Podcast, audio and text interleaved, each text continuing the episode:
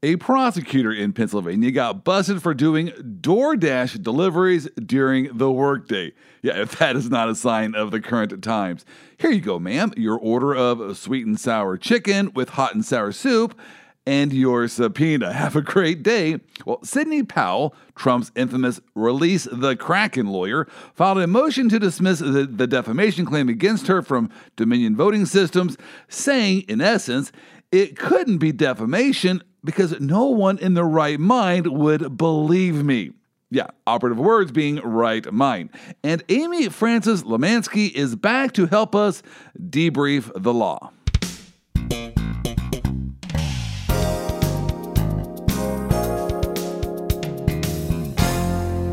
Well, we have a lot to unpack today. The Supreme Court was in session this past week. They issued an opinion as to whether the cops shooting a person is that a seizure of that person they also heard arguments over whether and when cops can come into your property to engage in quote unquote community caretaking. And I kid you not, but the court actually entertained such hypotheticals as can they come onto your property to save a cat in a tree and to rescue a Van Gogh when your plumbing is bursting? And so, hey, all fascinating legal issues. And I am going to put Amy on the spot here in a game called Real or Fake, where she will have to identify real lawsuits and legal issues from the fake ones. But first, let me welcome back Amy Frances Lemansky from New Jersey to help me debrief the law. Welcome, welcome back, Amy. Hi, Joel. How are you today? I am wonderful. I am here in, in Kansas City, and I feel like the world is now at my beck and call. I just got my second vaccine shot, and so I am feeling good. I feel like I can, I'm indestructible. I can go anywhere. I have not quite yet planned my vacation, but it is coming right around the corner. That is incredibly exciting. I have not gotten my vaccines yet. Um, just because I kind of feel like I'm I'm low on the list of people who really need them, and I, I feel hey, like hey, hey. need them more. So, but I'm super excited for you, and I'm glad you're feeling well. I heard the second one, the second shot can kind of be a doozy. So tonight that might happen. They said tonight uh, you need to take the Tylenol and the Aleve because uh, it's going to hit you in the middle of the night. But uh, as of right now, I am feeling good. But I, I liked your veiled insult there because I do know that that one of the ways you can get the vaccine is if you are in the older populations. You're probably being very polite there and nice and saying you're not quite to my senior status when it comes to age. Uh, but um, yeah, that is uh, it is interesting who can get their vaccines and when. I just heard recently it's going to be like the the hunt the uh, Hunger Games. You know, May. Uh, what is that phrase in the Hunger Games? Do, do, do you know what I'm talking about? Oh, may the odds be ever in your favor. Yes. yes. Now that the vaccines are open for the entire public, may the odds be ever in your favor as you go out there and get that vaccine. So, h- how is the world out there in New Jersey? Um, uh, is the vaccine pretty much out there for everyone now? I believe it's still a waiting list game. So yes, it's still like the okay. Hunger Games here. Um, so my mother, my grandmother, um, my aunts, my uncles, they've all been vaccinated. There is a list I can get on, which I should do. You're absolutely right. And I am very excited to see what's going to happen with more mass production of the vaccine and maybe the world going back to normal. Maybe I see the bottom half of people's faces. I'm real excited right. about it. I am. Oh, I just got my face mask yesterday. My wife bought me three new face masks, and these ones are actually huge. They actually fit my face from my nose to my chin instead of these little tiny ones that you know my wife had that I just kind of borrowed that barely covered my nostrils. Uh, but my wife put this mask on her. I couldn't even see her eyes. I mean, her entire face was covered, and so um, I, yeah, it, it, you, you, feel someone indestructible. You actually can, can go out there and, and go out to eat. I mean, I've had the vaccine, and so uh, and I've actually had COVID as well. So I feel like I am fully immunized, and I'm ready to, to go out there and, and go somewhere. I don't know, the Caribbean. Where, where's a good place to vacation now? If you if you could go anywhere vacation, like you've been dying to go there, and next month you're to go, where would that be? Oh God, that's such a tough question because there's so many places I want to go. But if I could get on a plane tomorrow and go somewhere, I would go to Italy Italy, been, all right. I know, and it's they, they were hit so hard, and right. you know I know that the travel restrictions are starting to lift certain places. I heard Greece, the travel restrictions are lifting. I believe it's in May. Um, okay. But I would go to Italy to try to you know support them, support the community, you know, re- revive the tourism there. That's definitely where I'd go. Wow, you are so altruistic. I mean, you are thinking about helping out that local economy. I am thinking pizza. I, I want to go to Italy. I want to try their food. Yeah, I'm I'm mostly thinking about myself, but I really like the way you put it. That I'm thinking about others. We'll keep it that way. Yeah, see, you are that that is the hey. I guess maybe in New Jersey, there you guys are not only just shutting down the turnpikes and the streets. I'm thinking of Governor Chris Christie and the lawsuit he was involved with, with some kind of toll gate issue last year. I don't know. We'll, we'll, we'll unpack that here uh, later. But hey, uh, this week is a big week for you. I, I hear you're telling me in pre-planning discussions that this is a big week for you, and uh, I'm going to put you on the spot. Well, what's going on this week? Oh, it is a big week for me. So I turned 30 this year and I, wow. I know I don't make fun of me don't make fun of me I know but it's a big it's a big age it's a big milestone so funny enough this past week I um I have I think I don't know if most people have them but I have a, a tattoo I regret getting in my early 20s okay I'm, I'm like the majority out there i'm no different from the average you know i thought something was super cool and now i'm like wow, it, my tattoo really says I was born in the 90s and dear God, please get this off me. So I, right. I went for a consult to have a tattoo removed. And the process, as it's been explained to me, is very painful. It's not pleasant. It's less pleasant than it was to get the tattoo. And the process Wow, is, I can't even imagine. What, what, what are they going to do to remove a tattoo? Uh, they're going to laser my skin. They're going to laser my wow. skin. So and the cost is about I don't know a hundred times what it costs right, to right. get to get the tattoo in the first place. So, contemplating this, um, the the medical provider I saw is a licensed physician who only does cosmetic procedures. So I'm I'm speaking with this doctor and she's explaining the process to me and she's like, "Well, we other, we do other things here." So I'm well, what do you do? Um, and she explained to me a little bit about something called Botox. So okay. I will be now that I'm 30, I will be engaging in my first round of Botox. I'm I'm actually very excited about it. Now, last not. week you last week you introduced me to Jersey Shore, and this week you're introducing me to the world of Botox.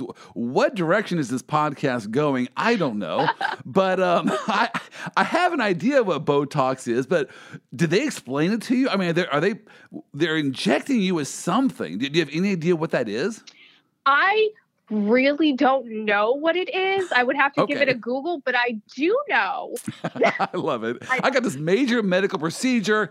I got to give it a Google. That, that's probably the, the phrase I need to copy from this podcast so we can great life advice, a great tip for how to go through life. life. I know it's nobody do what I do, but no, it's so I am more concerned about getting rid of the amazing wrinkle lines in my forehead that were graciously given to me um, through the law school process that now I've carried into ah. my career. So that's you know I feel that it's a good time to start this, right? You know, I mean. It, I'm not old. I'm not saying I'm old, but I am getting older. My knees hurt for no reason now. I can't really explain it. So I uh, will be having this procedure, and next week, if I am invited to come back, depending on how this week goes. Uh, okay. I, will, I, can't wait to hear. I will tell everybody about the procedure, whether it was painful, what happened, and do I get rid of my, you know, my forehead wrinkles. Very exciting that is, you know what, it, you kind of lost me on. I'm now entering my 30s because uh, I'm a clear a couple decades past that. I am now looking right down the barrel of 50. And uh, yeah, you learn some interesting life lessons as you look down the barrel of these new decades. For one, I have learned that it's kind of hard to accept growing old gracefully, especially when you hang out with younger kids. So, so one of the things that I do during my spare time, which I now that I kind of work from home, I have a lot of spare time. I am coaching the high school tennis team, and so this last week, I was uh, my uh, assistant coach, uh, Courtney, uh, and I were playing tennis. against these um these young guns, right? And we're not gonna get beat by them. I mean, we had so we had to bring out our A game. I had to reach back for my serve like I have not reached back for in years. My serve didn't happen; it happened to go in. I have no idea how it went in. We were on fire that day. But man, I'm feeling it now. I mean, my arm is just kicking back on me. I feel like it's dead. And so now I got my right arm is dead and my left arm has got the shot in. Hey, but we'll be back next week and this actually is a nice segue uh, to our first topic of debriefing the law, because I know we have a lot to uncover and unpack this week. Uh, but the first case is this prosecutor who was in the Philadelphia area, and which I assume is, is somewhat similar to the New Jersey area. So you're going to be able to offer some commentary on the, the economics of this. But we can all agree that times are hard, right? It's kind of hard to make ends meet. And this city or county prosecutor wanted a side job, and so he took a side job doing DoorDash deliveries. Now, when you read this story, what were your thoughts of a county prosecutor? Also, doubling with his time, you know, multitasking as a DoorDash delivery person. So my initial thought is I, I kind of feel bad for this gentleman, right? We Why is that? I you know, I don't know what it is. Maybe it's because I am naturally kind of a bleeding heart. Um okay. I, I don't know his financial situation, right? We don't we don't know anything about this gentleman and we all know that the po- the public sector of law tends to pay a little bit less than the private sector, right? Right, right. As lawyers, I think that's a that's a common occurrence. Um, so I read through the article. I see that this gentleman he was doing DoorDash mostly in the evenings, but he did mention, oh, from time to time I would do DoorDash during working hours. I don't right, know right. where this gentleman who was prosecuting very high profile cases was getting the time to do DoorDash during working hours. But my initial thoughts are I kind of feel bad for him. I I have read through the article. There was a mention of an approximate salary somewhere in the six figure. Let's right. be real here. This is the Northeast. The cost of living is incredibly high. I don't know what exactly this gentleman's salary was, but I'm assuming that it wasn't maybe it wasn't cutting it. Okay. Maybe maybe uh. he's got a grandma that's going into a nursing home. Maybe he's got kids in college. I don't know. But for this gentleman to be demoted based on doing DoorDash maybe in the evenings, not at work, okay, I could see that being a problem. But in the evenings, I don't know. I don't necessarily agree with it. Now, I uh, I read that he actually made one hundred twenty six thousand dollars a year in his salary as a as a city prosecutor. So yeah, you, you kind of get the idea. Sometimes in the private sector, you can make a little bit more than what they make in the public sector. My first thought was when I read the story was, what a great opportunity I mean, should we not be thinking more along these lines of, of finding creative ways to join different things together to help maximize revenue? I mean, is, these are revenue challenged times in this pandemic. Think about this, Amy. Just go with me for just a second here. What if, when we issued summons to someone to appear in court, we also gave them some Shari Berries to help maybe make their uh, you know um, little, their, their, unpleasant situation a little more pleasant. I mean, could not we combine delivery services with the issuing of a summons? Yeah, I mean, uh, you could get it, your order of five guys, and you know, along with a deposition at that time. That'd be perfect. That's right. right. That would totally ease a lot of people's anxieties. A little milkshake on the side of a death I think that would be. See, if we he, maybe he's onto something. Maybe they shouldn't be so quick to discredit him and to demote him. Instead, maybe they should promote him to to, to marketing. I, there's another part of the there's another part of the story that I really like, and that is I think this is a cancellation of the cancellation culture. And this is what I mean by that. It, now, I'm, I'm, being real here, but if if you are a, a, county prosecutor during the day and you're doing DoorDash deliveries, or let's just say you're an Uber driver driving people to court before you prosecute them, uh, you're probably going to get fired right? I mean, that's just the reality of it. When that when that kind of thing goes public, the easy thing to do is to fire that employee and then tell the good citizens of Philadelphia, "Look, we care about you so much, we fired this employee." Would you not agree that would be the easy thing for the the, the county to do? I agree that would be the easy thing, but is it the right thing to do? I mean, where are we crossing the line here? I I agree in the sense that the prosecutor is a public figure in a sense right? They right. they see many people they're dealing with the public they're dealing you know with the state. So yes i agree that is the easy thing to do here would to be termination of employment. But so here on the flip oh, side on. i'm sorry just on the flip side of it you know i also think there may be there needs to be maybe a stricter policy for public employees and public service lawyers on what what they can do right? I mean if you're bartending and serving drinks to somebody you're going to prosecute the next day. I don't know. Is that a problem hey, you know what? I've actually that is a, not a bad idea. They might open up, might share some things with you that normally they would not share with. So why not be a bartender and also the county prosecutor? Now, that is a brilliant idea. That's much better than my Shari Berries delivery service. Uh, and so I think that um, people like to drink, and so they open up when they drink, and so why not do that with their uh, their inquisition? I also so the district attorney, the, the boss here in this situation uh, again, the easy thing to do would have been to fire this person for violating the policy. But he said, you know what? This guy has a great record. He's been a very faithful employee for us. He's done some great things for us. So he said, I'm not going to fire him. We are going to give him a, a second chance. And so they did demote him. So he was punished somewhat for this. But he said, uh, well, uh, uh he said, we're going to give him another chance. He's been a good employee for us. He asked this rhetorical question Will he be able to withstand the pressure and the scrutiny and the shame that his conduct has brought upon himself? I don't know, but for now, I am giving him that chance. He has a shot at redemption. So I think this is canceling the cancellation culture, and so I th- I I, I kind of like that about this story. Any other thoughts on the DoorDash delivery guy? I mean, is he still allowed to do DoorDash? Is that an, it's it's a hard no now, right? I think that his DoorDash career is probably over, right?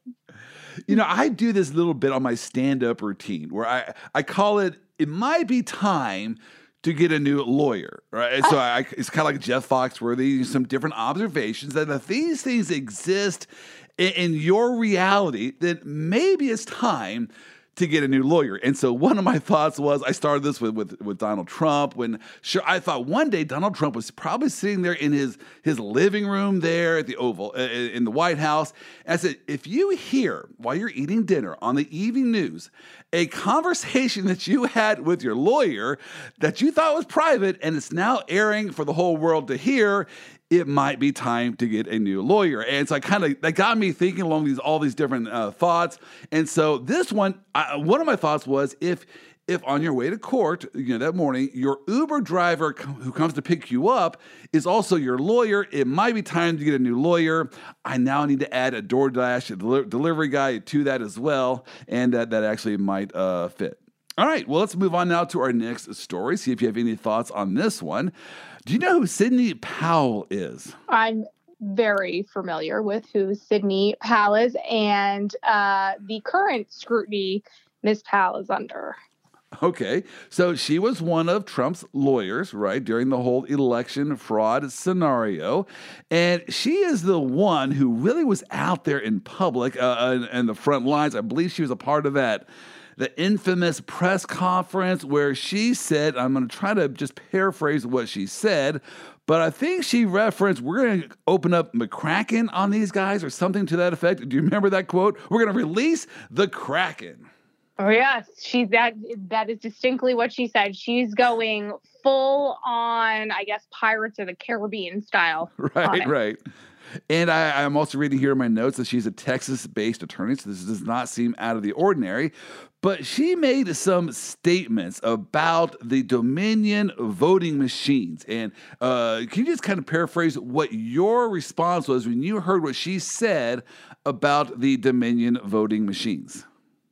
Well, so I preface all our conversations about the political spectrum as in I will not disclose what side I'm on. But okay uh, my initial thought when Ms. Powell, um, I guess, asserted that the voting machines were, I guess, quote unquote, rigged, or um, the, I guess, there was some type of fraud going on with the voting machines, is wow, that is a huge leap and a very large stretch um, for an attorney to make that open statement um, without doing their research first or having any factual basis to make that statement. So I was a little taken back at her position. Not super taken back because I think most um, Trump supporters are very emboldened in their positions.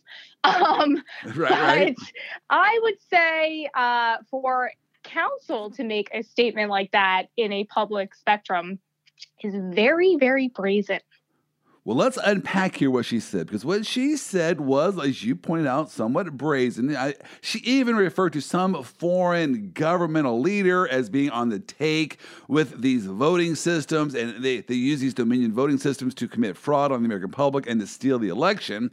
So, yeah, it was some eh, that's releasing the Kraken. Those are pretty some outlandish things. But I got to tell you, Amy, I have heard lawyers say a lot of outlandish, crazy things. And Usually it's because they are representing clients who are crazy themselves. And so it's kind of hard sometimes to draw that line between a lawyer who's just the mouthpiece for the client and the lawyer who is basically saying things on her own merit. And so uh, in this case, she filed a motion to. So uh, I guess let me back up here. Here's what happened Dominion filed a defamation lawsuit against Sidney Powell for her comments which that that should be expected. Lawyers have got to realize if they say things at, at, a press conference, that's not protected by immunity. I mean, what you say in a pleading that you file in court, you do have absolute immunity for what you say in a pleading.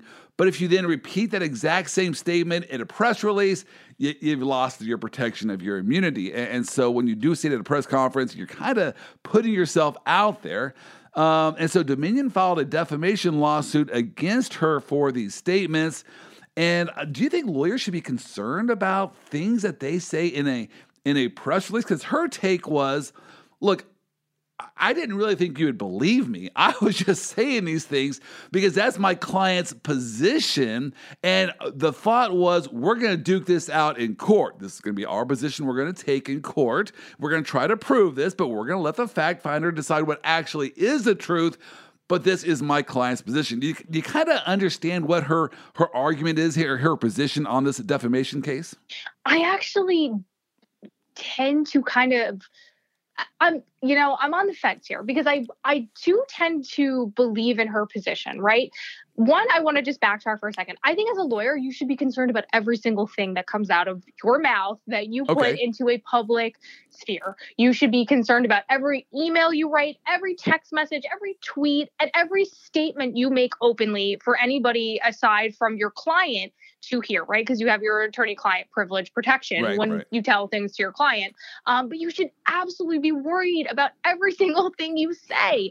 Miss Powell knew the press and the media coverage, uh, the entire world is watching. So to right, make that statement, to not preface that statement with, it is my client's position. Right, right. Because she is a public figure. So I think we're almost back to the same concepts of, you know, last week with Cardi B and uh, Candace Owens. And, you know, if you're a public figure, people tend to believe you.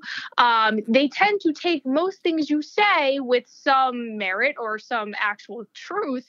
Um, for her to make statements like that and maybe not preference it with, it is my client's position, but also to her point, she is Trump's mouthpiece. So for her to make a statement almost, even though brazen, even though, you know, she probably should have done her research or left it to the, you know, the legal arena to maybe make that argument, I guess I see her point because it was so heated and she was just doing, I guess, what her client wanted her to do.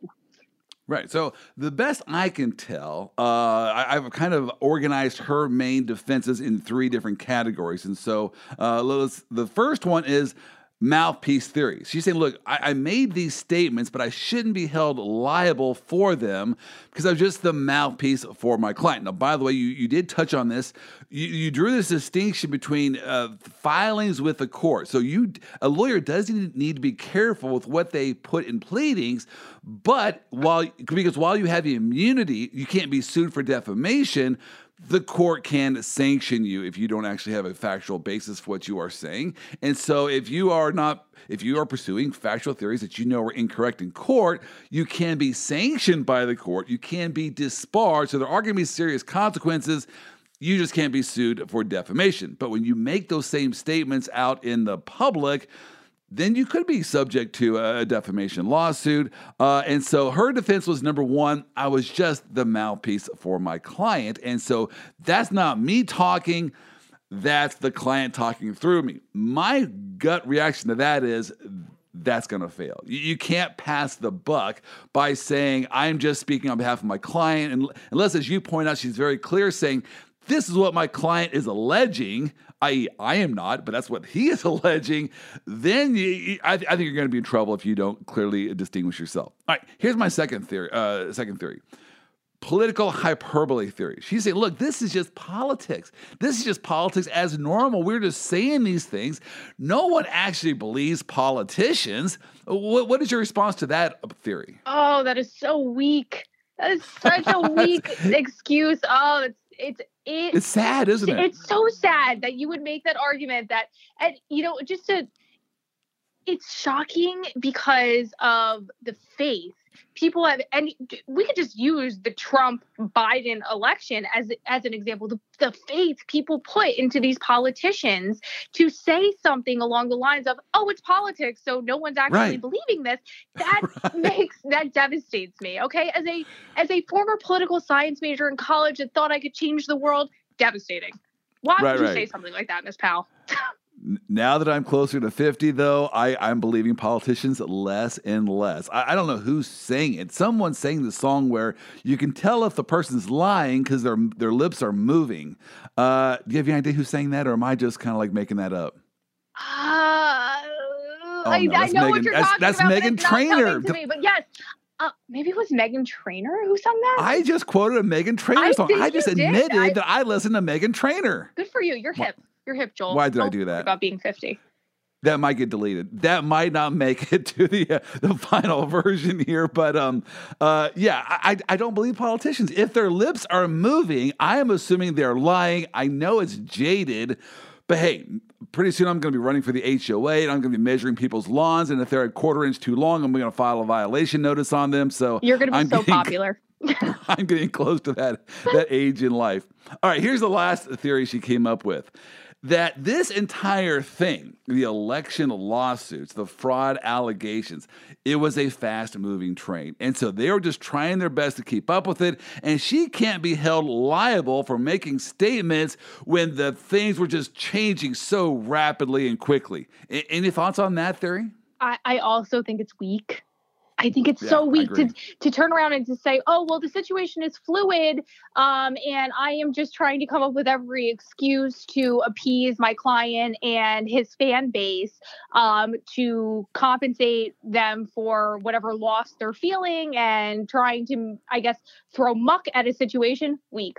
F- a fluid situation should never be an excuse for putting out information that you know is incorrect. Whether Ms. Powell right. believes that the election was, you know, rigged or, you know, there was a fraud or not, uh, many people do believe that theory. But has it been proven? No, it's failed time and time again. So to even state, oh, well, the situation's fluid, so I'm just, you know, saying what I'm feeling that day, you're a lawyer, ma'am. Please. Right, right, we, right. You need to represent actual facts. I mean, I am not I am not aware of any defense to a um, defamation lawsuit that things were fast moving. I mean, if you, it's did you say it and was it uh, incorrect? And did you have a if it's a public figure, did you have a hostile motive here? Well, she did have a hostile motive. She was trying to defeat the other people and to win the election. She she, she had a motive there to um, hurt the other side.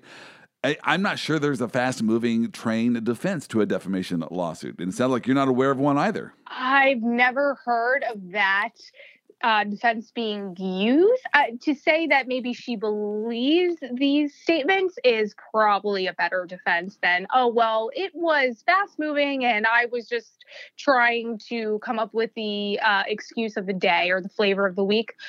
Right. I don't think that's going to fly. Well, we're going to have to um, obviously monitor this case. Uh, there's a lot of lawsuits here. You also, the My Pillow CEO was also sued for defamation as well, and he's still holding true to the fact that he says, "Yeah, I do believe these allegations." So he's standing behind his case, is saying it's true. She seems to be defending her case by saying uh, no one would actually believe that what I said was true, and so there's a little bit of disconnect there in the two theories. Hopefully, those two cases don't get joined. I will just note for the record, since you did mention the Cardi B v. Candace Owen lawsuit that was threatened last week. Nothing has been filed yet. And so I know you and I both kind of thought maybe this was a publicity stunt. I don't know, but as of as of today, no lawsuits have been filed in that case. All right, next uh, legal issue that was a do- a big legal issue this last week that dominated at least the sports news was Deshaun Watson. Now, are you a football fan? I am a football fan. Okay, so, so Deshaun Watson. All right, Deshaun Watson is a is a star quarterback from Clemson. Uh, he won a national title. I still remember when he beat Alabama. That was a David slaying Goliath. A great victory by Deshaun Watson. I really wanted him to be Kansas City's quarterback. Well, uh, Kansas City traded up. Could have drafted Deshaun Watson. We didn't. Instead, we got Patrick Mahomes. So we're pretty happy with that pick. But nonetheless, Deshaun Watson then went to the Houston Texans and has been a great quarterback, a stellar member of his community, and everyone just loves him and esteems him, much like we do Patrick Mahomes here in Kansas City. But recently, 16 lawsuits have been filed against him uh, by 16 different women. And the thought there is there's even there's up to two dozen women who are waiting to file lawsuits. These are all filed by former, and I'm going to butcher this word, masseuses is is that the proper enunciation of multiple massage therapist I, am not is it masseuses i've never contemplated that i mean it okay. sounds correct to me many masseuses multiple masseuse i don't masseuses sounds right i mean i hope all right, all right. we don't turn our fan base off by not knowing the uh the plural version of masseuse so I, I cannot have a fan base for people based upon my uh, enunciation of words because I butcher words all of the time. I I, I taught this CLE class because it's continuing legal education education class for lawyers. And one of the issue was solicitation of clientele. Can, can lawyers do that? Well, you can't solicit business if your if your motive is pecuniary gain. And I just could not say that word pecuniary, pecuniary, pucinary. and I tried and tried and tried. I'm not even sure pecuniary is right, but hey, I, I changed it to profit motivated. But nonetheless, uh, these uh, massage therapist uh, filed this lawsuit against Deshaun Watson. Now, um, uh, Amy, I want you to give your commentary on this because I don't even know where to begin analyzing this situation because you have um, you have mounds, you have such a high number of plaintiffs here filing lawsuits. I mean, it, it the, the, the initial thought some people have when it's a sports star that you love and you adore is no, this is wrong. Someone's lying. They're lying just to do a money grab. All right. That's, that's kind of a thought that some people have. But 16? I, I just can't buy that 16 people are lying. I don't know what to make of the story. So, what, what do you make of it? So, I kind of have it. This may be deemed a conspiracy theory. It may. So, Mr. Watson has been popular for some time now. Right. All of the sudden, 16 women popped out of the woodwork. And I'm not saying that they're not credible. I'm not saying that something didn't happen. Again, I always advocate for victims. I'm a domestic right, violence right. lawyer. I, I always hold truth to anybody who comes forward as a victim. But what I will say is the timing is kind of odd. So right. let's think about this. Let's let's truly think about what kind of season did the Texans have? An absolutely horrendous uh, season this year. I believe they fired their coach game five or six right at the beginning, and they missed the playoffs. And and Deshaun Watson said, "I want out of Houston." So it was not a good season for the Houston Texans. Exactly to your point, Joel. How long is left on Mr. Watson's contract at this point, and he wants out?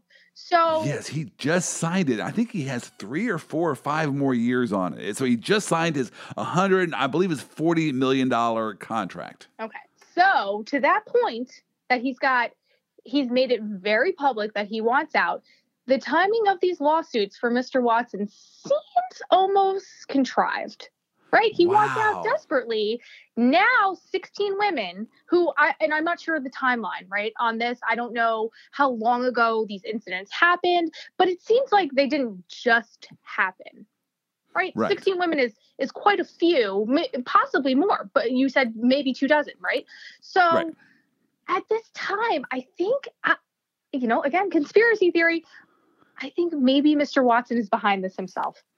he wants out that bad and this is something that has been put together by him and his team to you know maybe just the timing of it i don't know.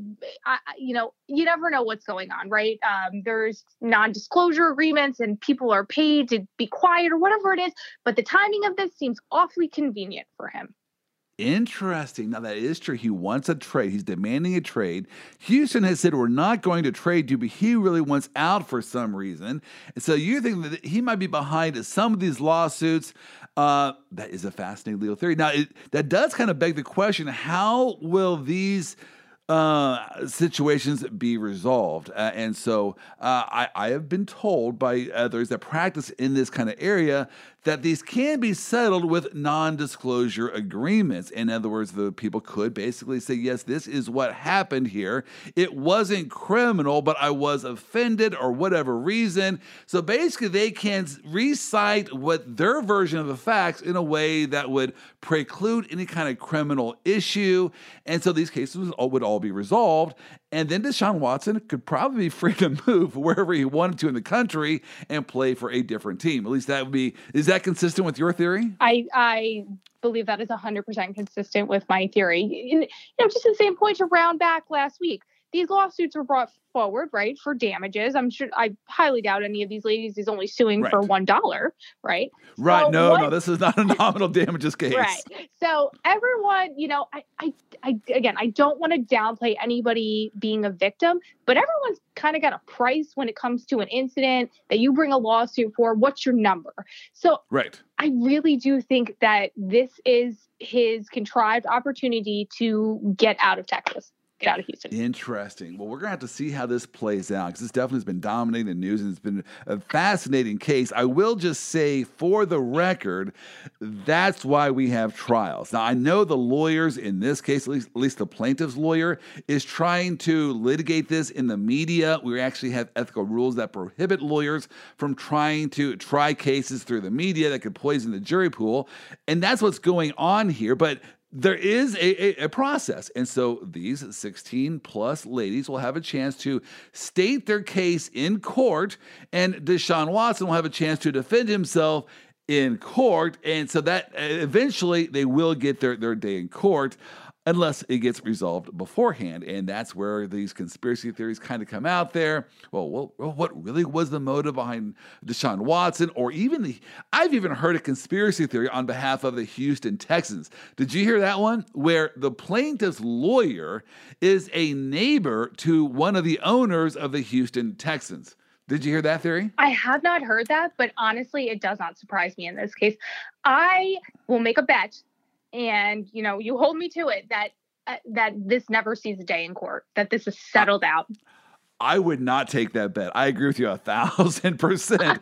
this case will get settled out. There is absolutely no reason for this case ever to see the light of day. There's just way too much money involved. Deshaun Watson is a young guy, and so he is looking to make probably a billion dollars as an NFL quarterback. You say, oh, there's no way he's going to make a billion dollars. Uh, no, hold on a second. Tom Brady is 45 years old or nearing 45 and just signed a contract extension.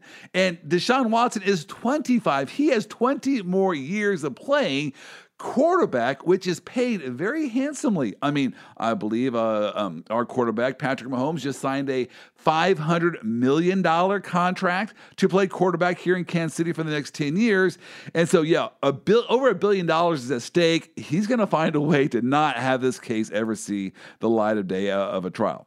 All right, next issue, which I got to tell you, um, uh, Amy, when I read this issue, it intrigued me. The, uh, a friend of mine, Michael Thompson, who's a general counsel for the Church of the Nazarene, sent me this article about who owns the moon. Now, had you ever thought about that? I never it, thought about it. Um, I read through the article And it's a very interesting theory. And it almost makes me think back to, you know, just, just the claim on the United States, right? Do we right. do we put a flag in something and now it's ours? Is that still a good theory? Or are we still operating under that theory today? Because I'll tell you, Buzz Aldrin planted that flag and it's still there. So do we own the moon as the United States? I do not think any moon, planet, anything. I, I just don't think it's up for claim. I don't think it's up for grab. so apparently, there was this treaty in 1967, an outer space treaty, where all of the major space players signed this treaty. So Russia did, the United States did, and I assume China, all these other countries that are involved in, in outer space exploration signed this treaty. And apparently they all agreed that um, a flag planting as of right now, you know, no one can actually colonize the moon. Now, I don't understand what that means. I mean, I guess they're just saying we're going to go out there and explore the moon now and we're going to leave this to a later date. But I do believe now that Elon Musk is wanting to go out there and colonize Mars, right? I mean, this is going to become an issue at some point in time. And who will own the moon? Uh, is, is, it going to be a communist country? Is it going to be a, a democratic country? Is it going to be owned by private business? I have no idea. But have you ever even given a thought as to what that world would look like when we do go to outer space and, and try to inhabit an outer space area? I mean, I, at this point, I'm I'm thinking I've never given it any thought, but now I think that Elon Musk should just buy the moon now, right? Just buy Mars now. I mean, we'll we'll just cut out the middleman. Just go up, buy it, and colonize it. I mean, he listen for all intents and purposes. If anybody ever has given thought to full time living in outer space, God bless them. That's amazing. It's a, it's an incredible feat. Um, I will not be going to the moon or outer space. I can't even get on a cruise ship. Um, but I think it's an amazing theory, and I, I I'm also curious to what space law is going to look like. Yeah. What what kind of country is it going to be? A dictator? Dictatorship? Is it going to be a, a monarchy, a republic, a democracy? I have no idea. Uh, you would think it's going to be started by private business because the Elon Musk of the world are going to be the ones spearheading any kind of movement to go to these outer regions, and they're going to have an economic motive. Is big business going to own outer space? I, again, I think these are fascinating questions. Maybe these will be resolved in my life. But since you brought it up, I do have to know would you go to the moon? I mean, seriously, let's just say that the opportunity came up right now.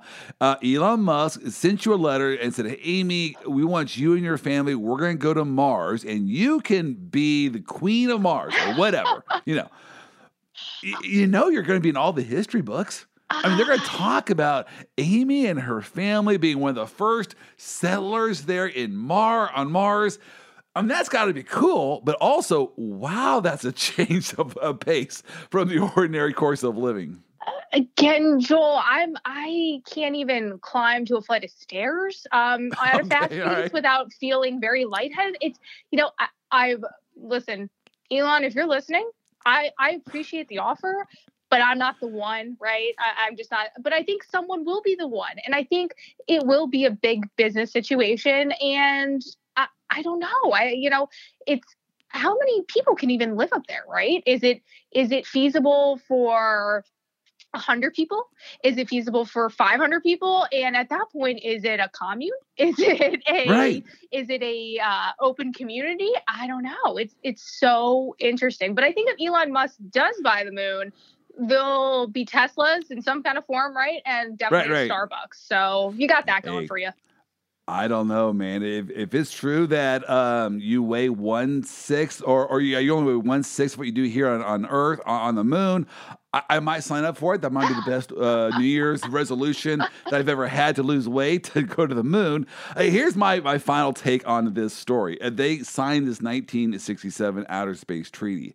I'm going to tell you it's worthless. I, I don't think this treaty is going to hold back any country. So, whatever country actually is first to actually colonize the moon and, and, and set some kind of establishment up there they're going to stake their claim to that territory. They're not going to build things and then just hope some other country doesn't come in and fights them off. I mean, th- whatever was decided in 1967 is not going to control the future actions once they actually get to that point. But that, that's just my, my take on it. All right, let's uh let's deal with a couple of quick Supreme Court cases. The Supreme Court was in session. We're not going to spend too much time on these, but I want to just throw them out there so that the listeners can know what is going on at the U.S. Supreme Court. The first case I want to deal with is Torres v. Madrid, and in this case, the issue is the police shot somebody and, and uh, they did not kill the person. The person was able to continue moving on. All right, so can that person who was shot file a lawsuit against the police? Or well, as a constitutional lawyer, you you would say, well, okay, we have we have these different amendments. What amendment is shooting someone a violation of? Well, you immediately immediately think of the Fourth Amendment.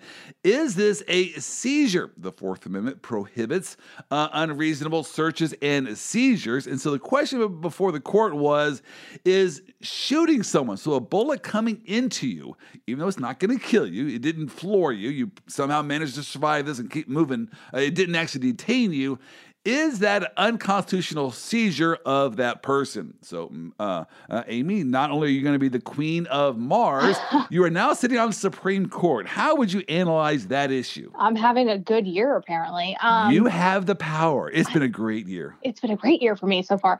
Oh, so it's an interesting theory, right? Because in that moment when a when a bullet penetrates your body i mean yes i guess in in theory that would be a taking of your person whether you know it's right. not your actual life but there's going to be some some obvious natural consequences to you being injured and maybe loss of use of that limb it's a really really interesting theory and i i tend to lean on the side that i think it's it is almost a taking right? It's it's a taking of you know whatever it is at that time whether you can't use your arm or your leg anymore i kind of like it and i kind of agree with it. And in this day and age, when people are looking to the court to say, hey, we got to find some way to make police brutality when it does exist, we got to find a way to make police accountable for their uh, unconstitutional actions. And, and so, uh, if the police, if they do shoot someone, and they again, we're we're, the, we're, talking about the context that they should not be shooting that person. We're not talking about a suspect who actually is is uh, posing a danger to someone. We're talking about a situation where it's an unjustified shooting. So we got that on the table.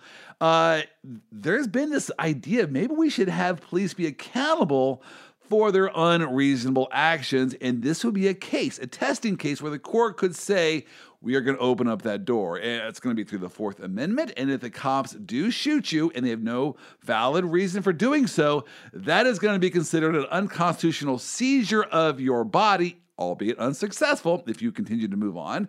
Uh, and then we're going to open up the law to allow those kind of lawsuits. And so, again, uh, we probably expect a decision sometime around June on this case. All right, also, the court this last week dealt with the issue of Ford Motor Company v. Montana 8th Judicial District. Now, this is not a real sexy case. In fact, when I read this case, I got to tell you, I thought this already was the law.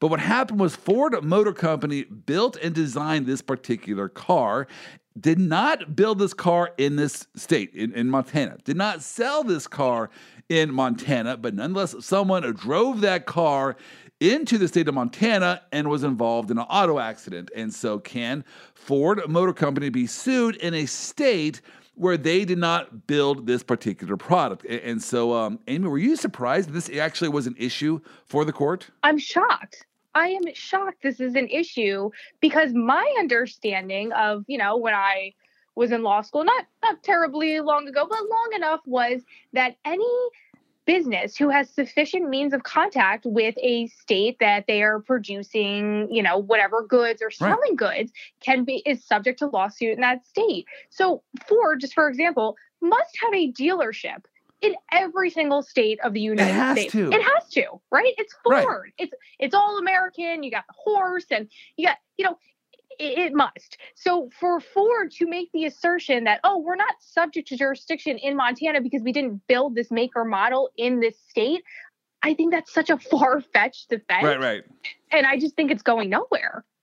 Well, let me tell you, uh, for our well non-attorney listeners and our attorney listeners, as a review for you attorney listeners, that the courts analyze jurisdiction along two different lines either one through specific jurisdiction principles, and the other one is general jurisdiction principles. So, under specific jurisdiction principles, if the defendant did something to you, then you can file a lawsuit in that state where that whatever that that happens. So Ford Motor Company, let's just say, um, you know, they they actually have a plant there in that state, and that plant somehow caused you harm or whatever. Then you that's called specific jurisdiction. That is relating to the actual issues of that case. Under general jurisdiction principles, if the defendant has a lot of contacts with the state, but not necessarily the contacts that led to this lawsuit at hand, but they just do a lot of business. That's called general jurisdiction principles. And under due process concerns, the Supreme Court has said it's fair, it's reasonable to haul that company into court in that state because that company is just so big, they kind of avail themselves to that state's jurisdiction. And so that, I believe, under general jurisdiction principles, that that outcome is sufficient. And it seems like you would agree with that. I would definitely agree with that. And I may sound a little rusty, um, but wasn't there a case involving Volkswagen that talked about almost the same exact concept? I mean, wasn't yes. this an issue then? So why was it just so long ago that no one can remember it? Is why is this an issue now? I, I, agree. I was a little confused by this. I'll have to maybe dig into this case. The bottom line is if you get hit by a Ford and it's a faulty Ford product, you can pretty much sue Ford anywhere in the United States. I, I think that's basically the takeaway from that uh, that case. All right, one more Supreme Court case before we move on past the Supreme Court. This one I think is also interesting to a lot of people. This is Caniglia v. Strom. Now, in this case, the issue is when can cops go into your house? And search your house. And, and so, one thought is uh, you, the cops got to get a warrant. If, if they want to go into your house for whatever reason to look for evidence, the cops have to go to a mat, the local magistrate and say, look, we have probable cause to believe a crime has been committed or we can get evidence there. And so they need to get a, a warrant. Right, but there was also this idea of when can cops go into your house without a warrant? Just because your house is there, when can cops open up your door and walk into your house? Now, Amy, first of all, do you think the average American has any idea on where this line is drawn? I want to say, you know, with social media and more people becoming, I think, liberated and interested in their rights? I want to say most people hopefully would know, but the answer is probably no. The average American probably doesn't know what their rights are. You know, when they get pulled over, do they have to step out of a vehicle? When a cop shows up at your right. door, um, do you have to let them into your home? As an individual who literally has a doormat on her front porch that says "Come back with a warrant," um, you know where I stand on this issue. But I think the average American just wouldn't know. And you know, po- authority figures in our culture are so intimidating, especially in light of everything that's going on. I just think someone, you know, where coffee can can I just look around for a minute, or can I come in, you know, for a cup of right. coffee? Somebody wouldn't think twice about that. No, they, they knock on your door. I got to tell you, I graduated from law school. I was a practicing lawyer for 10 years in. I didn't know the answer to that question. I assume if the cops knock on your door, you got to let them in because they're the cops.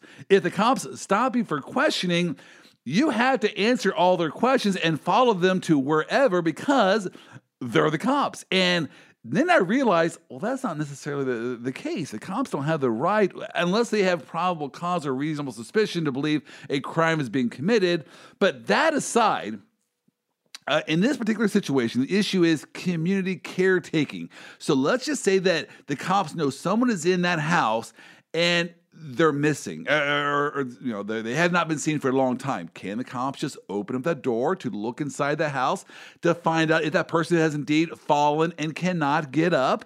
And so that that was the issue in this case. What happened was this particular person, uh, the, the, husband and wife, they were in a disagreement, and uh, the husband even told the wife, "Hey, here's my gun, shoot and kill me. I don't want to live anymore." The wife then left the house, came back the next day, and in any event, the Compson kind of used that situation to go inside the house and take the person's guns, and they did that because they did not want this guy to kill himself.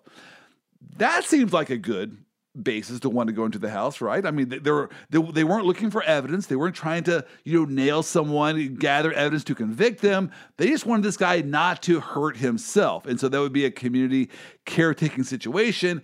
Can the cops do that? And so, Amy, the during oral argument, a lot of fascinating hypotheticals uh, came up. And that's why sometimes I love listening to the Supreme Court. They just delve into all different kinds of issues. And in this particular case, one of the justices said, I think it was um, uh, Roberts, was very concerned with a cat that was stuck in a tree. And so Roberts said, Well, can cops come onto your land if a cat is stuck in the tree to save that cat? I, am curious, Amy. What, what, do you think the answer to that should be? I, I, one, as my husband is a firefighter, I believe that yes, you can go and, and save that cat in a tree, which he actually has done before on the job. So that's not really? just yes, it, that actually okay. did happen to him. He he has gotten one cat out of a tree. He's been on the job for ten years. So that is that is a factual All right. scenario. Now, was he invited into that la- property to do that? So so yeah, I mean here's the deal, right? If there's an exceptional circumstances, as I understand it, a cop can enter your home. You know, if there is somebody screaming for help, if the house is on fire and there's, you know, maybe somebody incapacitated inside.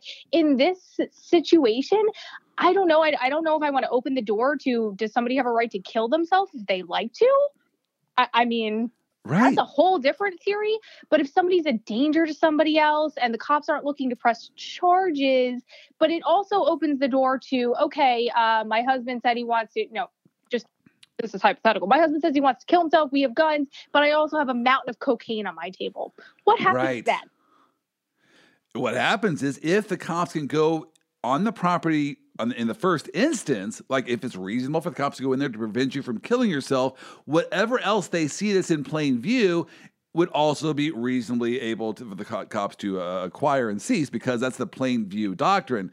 Uh, and so I got to tell you, Alito is not happy with this idea that you should save the cat. I don't know if Alito is a dog person, hates cats, or what, but he's like, no, we, we need to, if we're going to develop a doctrine in this area, it should be to save human lives and not cats. And then another hypothetical that went out there was, what about if a Van Gogh painting was in that house and the plumbing had burst and it was going to be drowned and flooded and we're going to lose this priceless painting? Can can cops then go into that house to save that Van Gogh painting? Again, fascinating legal issue. Uh, the court's going to grapple with that and then issue a decision here uh, come closer to uh, to June. And so, any other uh, Supreme Court uh, issues catch your your interest here before I I go into our next phase where I'm going to put you on the spot with a real or fake game show. So, just really quickly, I just want to touch on the Supreme Court case, and I'm probably going to butcher the name, but it is um, it is about a nursery in California okay. who grows strawberries. Yes, have, yes. I, I just want to mention this because I think it goes along with the theme of um, taking and what is an unlawful taking, and can you allow? So, I don't have the full facts here, and maybe you can help me fill in the blanks, Joel. But from my understanding, there is a nursery in California. They grow produce, strawberries. They typically have between 100 and 400 immigrant workers come in and out. Okay. And they live, and during this time, these immigrant workers they live in hotel rooms, and you know they're they're furnished, and they you know the the nursery supplies for them. So recently, a union, and again, I don't want to butcher the names here, but a union came on the property and started protesting. During the protest, um, not a few of the workers got up and began protesting with them. And now we come to the issue of can somebody come onto your land and perform a protest? And I think now it's up for Supreme Court. Oral argument was on March 5th, so we'll have a decision soon. But can protesters come onto private land to protest, you know, maybe three to four times a week? Should they be allowed? And is it taking if they are occupying land during their protest? So, can if I own my own land, you're saying if the government can force me to allow other people to come onto my land to protest me? Yes. That that wow. is the question up for debate at this point. Can, Whatever happened to property ownership? Why can't I keep people off my land? And should they be compensated for it? So this is the main question: is if it has if it's considered a taking which i definitely consider it a taking if anything it comes onto your private land that is taking up space a person yeah, but- a sprinkler head i don't care what it is a sign should they be compensated for what has been taken I completely agree. I think that if this is going to be allowed to continue, because again, it's it, I believe it's a civil rights union, and they're moving forward on this issue, that the nursery should be compensated for right. for it, occupying their land. It does not seem fair that it, again they this is not for their benefit. They, are not inviting them onto their land. This is being thrust upon them. It seems to run counter to their personal or business interests. Uh, and so it, they're saying you have to allow this use of your land. You don't have a choice. Then yeah, that, that should be a taking. Uh, hey, it'll be interesting. I assume that, that that that case was argued this past week, right? Yeah, it was argued several weeks ago. So again, there should be a decision imminently. So this will definitely right. be something I'll, I'm following about June. Uh, usually, when all these cases are argued now, if they're if they're controversial, they tend to wait until June to issue their opinions. But if for some reason they come to an agreement quicker, they you might decision come out here in, in April or May. But uh, again, uh, that's why we're gonna have such a busy June as we unpack all these Supreme Court cases that are being decided then. All right. Well, I I decided to come up with some games. I would like to every week have some kind of fun game show that we can do. I think I secretly want to be a game show host at some point in time. I know in my CLEs I do game shows, I do Jeopardy, I do Deal or No Deal, but we are going to do so one of the movies one of the games we're going to do is name that movie. So I forgot to ask you, are you a movie buff? I am a movie buff. Good, you're perfect. So, what we're going to do here in the future is I'm actually going to play for you some clips from some movies, and uh, and then you got to name the movie and name the scene from that clip that I play for you. That's not today because I didn't know if you're a movie buff or not, but that we'll do that in a future class. I'm looking. For this one. Oh, and I've, I have a feeling you're going to nail it. Uh, but nonetheless, this one is real or fake in honor of your Botox treatment that you are going to receive this week. Brought to you by Botox LLC. I have no idea what kind of company sells Botox, but let's just uh, move on. So, let me give you this first story here. So, let's say a judge uh, was so upset with a lawyer that the judge. I, I, assume that's never happened to you, but maybe you've seen a situation where a judge has been very upset with a lawyer's antics there in court. A judge can sanction that lawyer for their various antics. Usually, those sanctions come in the form of monetary sanctions, right? You, you got to pay fees and expenses. I assume you've seen that or, heard about that in, in, your practice. Yes, I'm familiar okay. with that. I think okay. thankfully never happened to me yet. I'm still young in my career, but I've have heard about this. Yeah, since you practice in family law, I doubt that will ever happen to you because nothing, no one is ever really upset with, with family law attorneys. Uh, but nonetheless, um, let's uh, let's say that in this particular situation, the judge was so upset with the lawyer, ordered the lawyer as sanctions to write sentences on the chalkboard. They had to write uh, 25 sentences saying they will no longer violate the the model rules. Do you think that's actually a real sanction that a court issued, or did I make that up? Um, I, I, I want to believe it's real. I want to believe that a judge would would do something like that, but I don't know. I've seen some wild things. I've seen a judge order community service. I don't know if that's maybe not such a far fetch. I, I want to say real and, it is real. You are right. A judge in Ohio, this lawyer basically was so upset with the judge's ruling against his client, he went and got up from his table and threw a temper tantrum over there in the holding cell and kind of held up court. And the judge was so upset with this lawyer, he ordered him to sit back down and write out sentences saying he no longer will be a bad boy. Uh, and so that actually was a sanction that the judge ordered. Sometimes these judges have a lot of fun with their, their case cases. All right, how about this next one? I, I, assume you have an IOLTA trust account, but let me just tell the our listeners what that is. An IOLTA trust account is what lawyers have to have to funnel their money through, and these trust accounts are heavily regulated by the state, by the bar, and if a lawyer you know, mismanages the funds in the IOLTA trust account, that is a real easy basis for discipline against the lawyer. Well, this one lawyer um, uses IOLTA trust account to operate. Right, so this is the, the he put all of his money into, and he wrote checks out of. He paid expenses to operate a strip club. Uh, do you think any lawyer would be that stupid to do that, or did I make that up? One, violations of trust accounts for lawyers are the most popular ethical violation. Um, it is by far that right. is the number one, and number two is not communicating with your clients in a timely manner. Biggest complaints and biggest ethical violations, most popular. I want to say that is true. And maybe that lawyer, I, I, again, I've used to practice in Southern Florida. I want to say that it's true and that lawyer's from Southern Florida. Wow, you are pretty good. You are really Stop, good. Really? I, I, I, forgot you were from Southern Florida, so um, I get a lot of my cases from Florida. Uh, but no, this actually you were a little off, but not too far. Jacksonville, Florida, and so they're in Northern Florida, and uh, it actually is worse than what I just said. This lawyer ran his strip club business through his IOLTA trust account. And so, right there, I cannot imagine how stupid this lawyer must be. I mean, you know, there's a lot of eyes on that IOLTA trust account. They're not going to ask questions. I mean, that, I just can't imagine why a lawyer would choose to use that account to operate a strip club. But nonetheless, it actually gets worse. He then went to Colorado and he uh, on his business trip to purchase some marijuana because it's legal in, in in Colorado, and he purchased that with his IOLTA trust account. So this guy really is not making uh, good decisions. But lest you think, Joel, it can't get any worse, let me give you the third strike. The client whose money was in question here, who was being lost and, and uh, mishandled, do you want to just take a guess as to who this client was? It I, is I it like a church or charity? Please. Is it?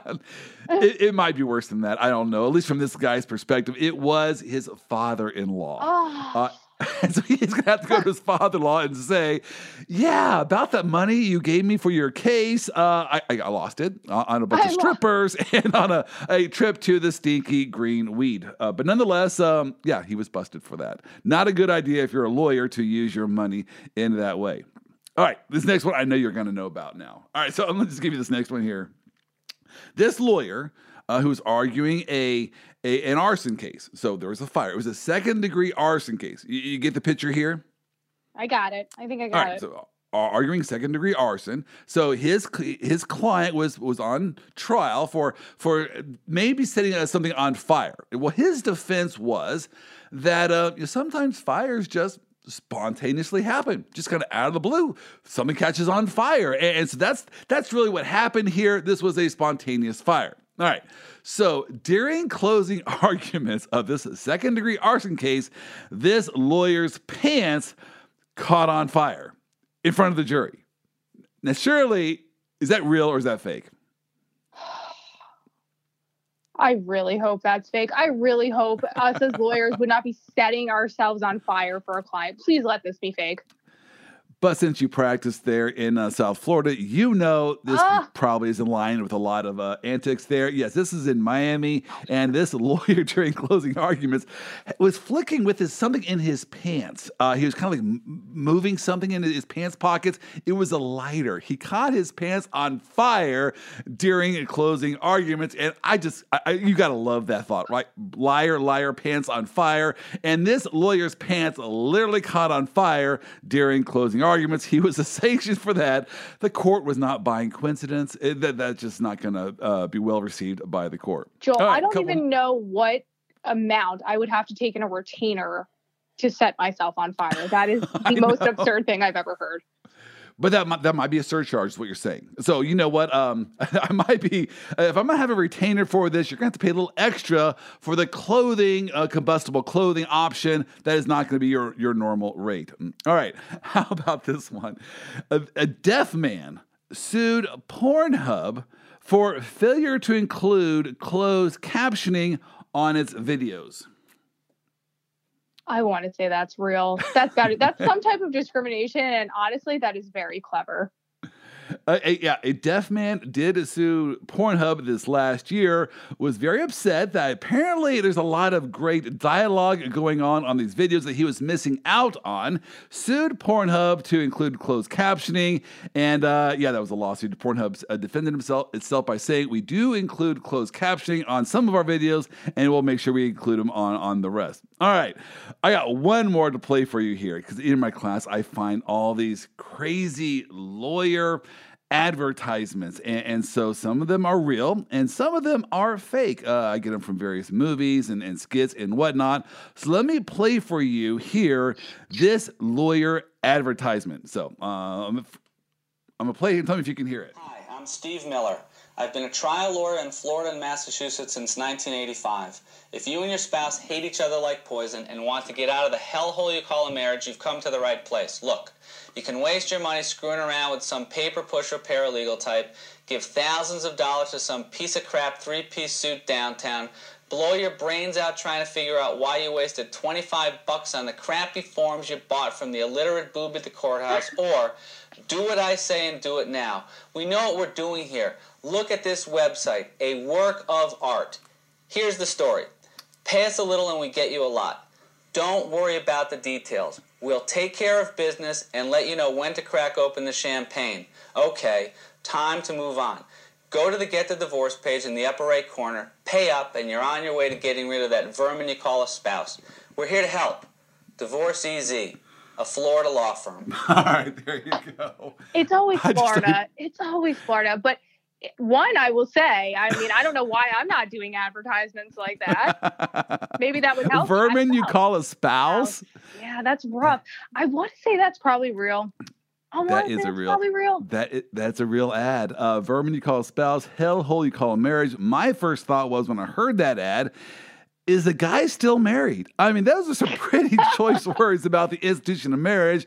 I did a replay he is still wearing his wedding band. And so I'm sure that was a very interesting conversation when he got home. And his wife probably said, No, you keep yourself on that side of the hellhole. I am the vermin you just called a spouse. So I hope I I hope I didn't give you ideas on how to advertise your your family law practice. But hey, there you go. That's if you ever go back to South Florida, that's an option. If that's if if Mr. Miller is getting business that way, maybe I'll consult with him one day. But for right now, I think I'll uh I think I'll keep the advertising. I I have. I don't think I'll you, I'll venture into the the vermin spouse and hellhole category. Well, there you go. Those are all that I had. Uh, again, just a thought. Maybe I should start doing some more game show kind of things here. I will try to broaden those in future classes to see if we can't put each other on the spot. But I will tell you that lawyer, he actually, I heard, actually got in trouble for that ad being misleading. Uh, it was misleading because they. Uh, not because of his name, Divorce EZ. That kind of implied that he can guarantee the process will be simple and streamlined. And the Florida disciplinary panel said, no, you can't make that guarantee. There's two sides to the litigation aisle there with divorces. And yes, you can do what you can to make it as streamlined as possible. But what if the other side likes to litigate the heck out of things? You can't control that. And so apparently he changed his name to divorce delis. So, like you order a pastrami on rye, you can order your divorce tailor made to your liking with a choice of custody on the side, I guess. I don't know. All right. Clever. Well, any any any parting thoughts here before we call it a week? You know, Joel, it's been one hell of a week, I will say, and I always have fun and I always enjoy our time together. But for now, I have no further thoughts. All right. Well, have a great week. I can't. I look forward to hearing your report about Botox next week and seeing what else is Supreme Court and what else, whatever else happens to come up in the world of law. But hey, if it comes up, we will debrief it next week. So have a good week, and we'll talk to you then. Bye, Joel. Have a great week. Thank you for listening to today's podcast. If you enjoyed this podcast please give us a five star review. We need your love to help us continue highlighting the funnier side of the law. I want to give a special shout out to our Vice President of Operations, Wendy Oster, without whom this entire operation would be a mess. Sean Wynn and 155 Features for making me sound way better than I actually do. Brooke Boland for spreading the good word about us. And Ryan Kuhn and Paul Kuhn of Triplicity Marketing for our technical and computer support.